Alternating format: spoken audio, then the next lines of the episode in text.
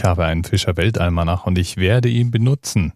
Heute, um zum Beispiel darauf hinzuweisen, dass 599.000 Menschen im Paradies leben.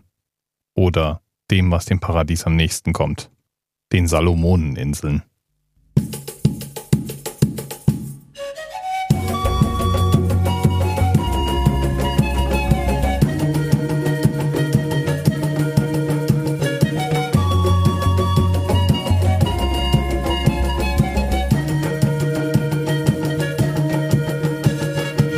Dir da gerade anhörst, das ist Panflötenmusik, denn die Panflöte ist das verbreitetste Instrument auf diesen Inseln. Und zwar nicht so kleine, harmlose Dinger, wie man sie manchmal bei uns in der Fuzo sieht, sondern regelrechte Monster werden dort genauso gespielt wie klitzekleine Flötenkombinationen. Ja.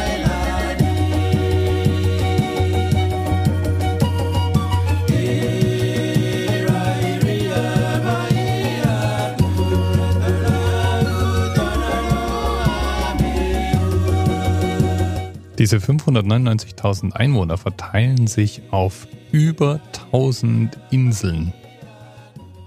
Und diese Inseln sind genau so, wie du dir Südseeinseln vorstellst. Ein Teil dieser Inselketten gehört zu Papua-Neuguinea, aber der Großteil der Salomonen gehört zusammen und wird eben als Solomon Islands bezeichnet. Und ist damit, logisch, Mitglied des Commonwealth und hat die Queen als Staatsoberhaupt.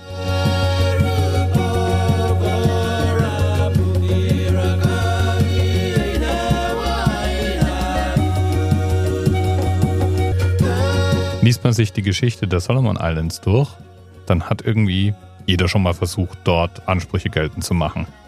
Die Spanier waren da, haben dann aber vergessen, dass sie mal da waren. Franzosen waren da, Japaner waren da, Deutsche waren da und nannten das Deutsch-Neuguinea, bevor sie es an Australien abgaben, die das dann Territorium Neuguinea nannten.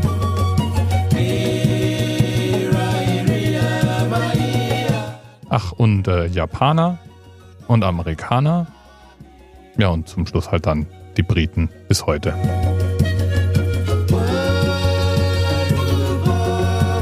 Sucht man nach Problemen, findet man auf den Solomon Islands so einige. Meistens Umweltprobleme. Tsunamis, Erdbeben, die Erderwärmung, all das bedroht dieses Paradies. Ach, und ethnische Unruhen gab es natürlich auch mal. Trotzdem sind die Solomon Islands ein großartiges Urlaubsziel.